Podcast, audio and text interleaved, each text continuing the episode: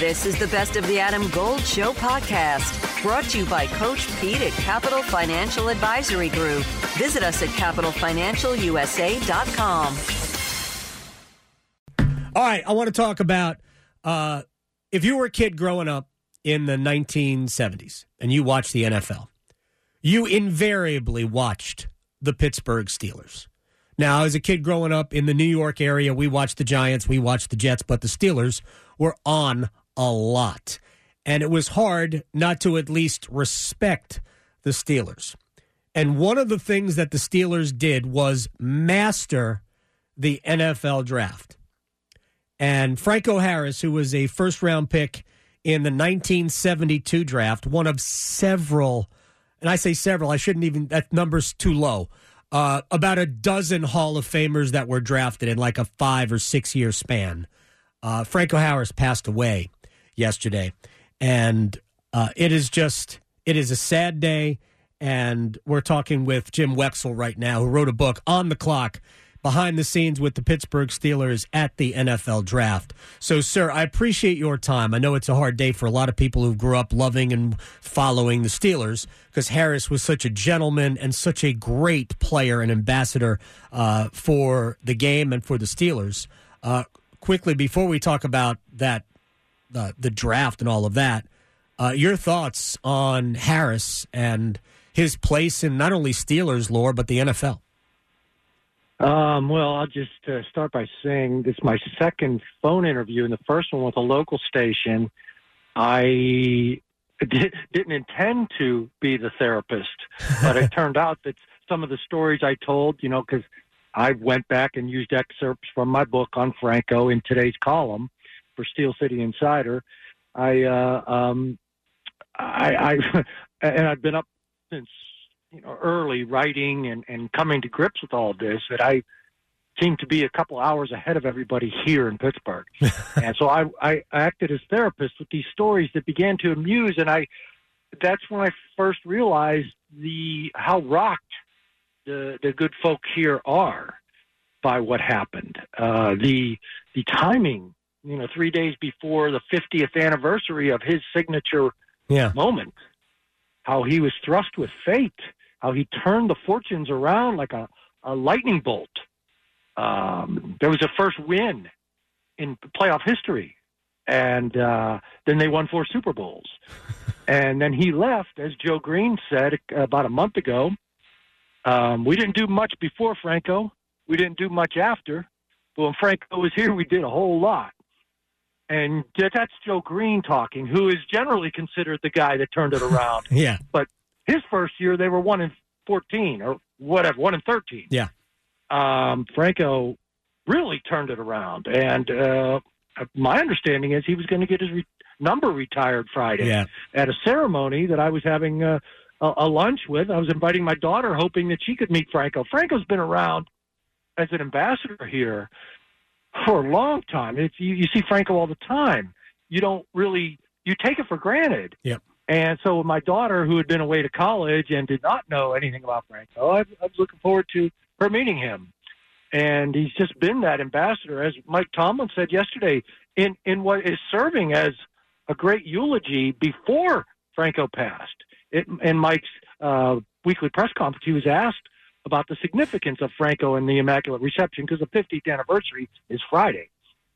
And uh, Tomlin Tomlin said something in the middle of all of his great stuff about um, uh, uh, the significance, how it was the greatest play, and he said uh, Franco's a guy that embraces all the responsibility of being him.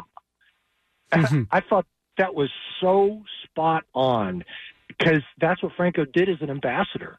Easily handled what fate had thrust to him. You know, mere mere mortals like you and I would have fate thrust upon us and say, "Oh, this is cool. I'll, I'll, I'll deal with this for a year or two, but then yeah. you all got to go away." Franco was the ambassador, and he was he reveled in it. and He was great. You said everything he did. Jim Wexell is uh, joining us here. By the way, he's got a website, jimwexell.com. He's got bu- uh, books on the Steelers, on the clock, Polamalu, uh, and others. Uh, here's the thing about because you mentioned he handled it so easily when I think about Franco Harris's career, and this may be this might be a mischaracterization because I'm not trying to say that he wasn't a rugged, tough football player because you have to be, especially if you played football in the 70s. He made the position look easy because Harris would just get his yards and then just kind of he never looked like he was, you know, in a rush. He'd just get his yards and then ease to the sideline and out of bounds. Like, yep, I just gained seven on you, uh, second and three. Did, did um, is that a mischaracterization of him because he made it look easy? No, that is not a mischaracterization. That uh, I thought you were going to go somewhere else, but yes, uh, uh, in the end, and after Jim Brown mocked him because he was closing on Jim Brown. Yeah, I can't remember if he passed him or not because Walter and Emmett have since Zoom passed them all. But um, yes. anyway, uh, Jim Brown was a little resentful and remarked about Franco going out of bounds, and that became uh, a signature. But in the beginning, uh, you know, I don't know that that was as much a signature as making it look easy otherwise, because all the scouting reports, I noticed this as I was researching for my book, the top scouts would, the, the, the, the hmm. great comment they would make about his assets were he cuts at full speed. And so that makes it all look easy. When mm-hmm. you can cut at full speed, that's something subtle that you only notice if, if you're a top notch scout or a linebacker trying to tackle him. Uh, that cutting at full speed, we all see the guys gear down and juke or whatever they have to do to cut. Yeah. Uh, boy, he with all that power and grace, yes, he made it look easy. So that what you said characterizes him exactly. Yeah. By the way, he was about 200 or so yards short of Jim Brown, which okay. I'm I'm sure nowadays Jim Brown probably thinks uh, and looks back differently on Franco Harris. We all get w- once all of that, all of the competitiveness is over. Uh, I think we all probably look back on things just a little bit differently. It's funny, there were two different eras of those Steelers, right? There was the we're going to run the ball at you all day long, Rocky Bleier part of that as well. And then there was the Terry Bradshaw chucking it down the field to Lynn Swann and John Stallworth all day. Uh, well, not all day, but everything was, it seemed like everything was a bomb. Uh, we called them bombs, not go routes uh, back in the uh, back in the seventies. Uh, but so it was two different types of teams. But Harris was maybe the most important part offensively on both of them. I, I know, I know, and you know it's funny when you say, "And on bombs." I, am with you on bombs, and and we're going to continue to use that sure, until I'm dead. So uh, um, uh, uh, they changed the rules to stop Franco and the Steelers and that just opened it up for Bradshaw and the Bombs.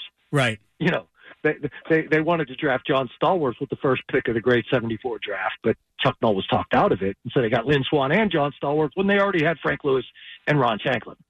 So they got Stallworth in the. They wait, wait a second. They wanted to take Stallworth in the first round, and they right. got him in the fourth round.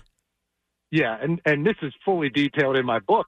Uh, the great Bill Nunn went down to uh, Alabama A and M with a few other scouts were there to see Tennessee State, the home of Big Ed Too Tall Jones. Gosh, yes. And the fourth pick of the draft was a a, uh, a middle linebacker from Tennessee State, whom was destroyed by Mike Webster in the Senior Bowl, and the Steelers got Webster in the fifth round. In the fourth pick of the draft, I forget his name.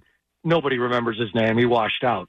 But they, they were at the Alabama A and M and uh, Tennessee State game, and uh, uh, Nunn stayed after to t- retime Stallworth and get a tape of that game, uh, make sure he got it, and took it home and didn't give it back for the rest of the league to see. It circulated around the Steelers' offices and became known as the Don Hudson tape. Oh my gosh! They thought John Stallworth was that good. Chuck Noll couldn't stop watching it and wanted him in the first round, and they're like, "Don't worry, he runs a four six, and, and but everyone else has him at four eight." And and, what, and Lynn Swann has played bigger games, um, been on TV, yeah. runs a four five five. We can get away with waiting for Stallworth. Noll said, "You better be right." They got him in the fourth round. Uh, look, um, first of all, would would love people to go get your book on the clock. Um, but if you want to see the Steelers draft history, go to profootballreference.com and just look up Steelers draft history from 1969 when they took Mean Joe Greene uh, in the first round through 1974 when they drafted Hall of Famers in the first, second, fourth, and fifth rounds. they drafted nine Hall of Famers in a six year span and a bunch, if you knew football back then, a bunch of other players who were instrumental in those four Super Bowl wins in six years. LC Greenwood was a 10th round pick, which that in and of itself is mind blowing. I will never forget the yellow shoes. Uh, final thing before we uh, before we let you go, Jim. Um, just when when you think Harris as a person, what are you thinking? Adam Golden studio with my man, Coach Pete D'Arruda, Capital Financial Advisory Group. You have a 401k, but you're changing jobs. You're taking that 401k with you. Next step. Well, a lot of people leave it behind, which is not a good thing. I mean, if you're not at the company anymore, your 401k shouldn't either. That's when it's time for my 401k survival. Oh, oh look box at that. Set. You see it right here. I got workbooks, guidebooks, DVDs in here that explain everything about your 401k. More importantly, how to build a lifetime income. It's a $300 value. I'm also going to give you a total retirement plan, which is a $1,000 value for the next 18 of you who call right now. No cost or obligation. Call 888 843-0013 or text Adam to 600-700. Adam Gold is a paid spokesman. Investment advisory services offered by Capital Financial Advisory Group, a North Carolina registered investment advisor. Oh, just a man that couldn't be, uh, couldn't have fear or or anger. Uh, you know, you talked about Jim Brown and, and him, Jim Brown becoming resentful. We all know Jim Brown. We we know he he can be a surly guy, mm-hmm. but we love that competitiveness that he had. Yeah. What a warrior. Well, Franco was a warrior, but would never, ever have any resent of anybody approaching his records.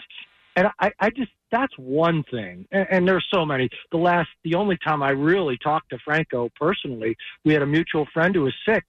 And he said, "Oh, I'm going to call him," and he did call him because I, before I could tell the mutual friend to expect a call from Franco Harris, Franco had already called and so, uh, you know, that was the last meeting. That was in November, and uh, you know, uh, I there uh, you're going to have to talk to other people who are smarter and been there longer to better define Franco. But that's the little bit I can tell you.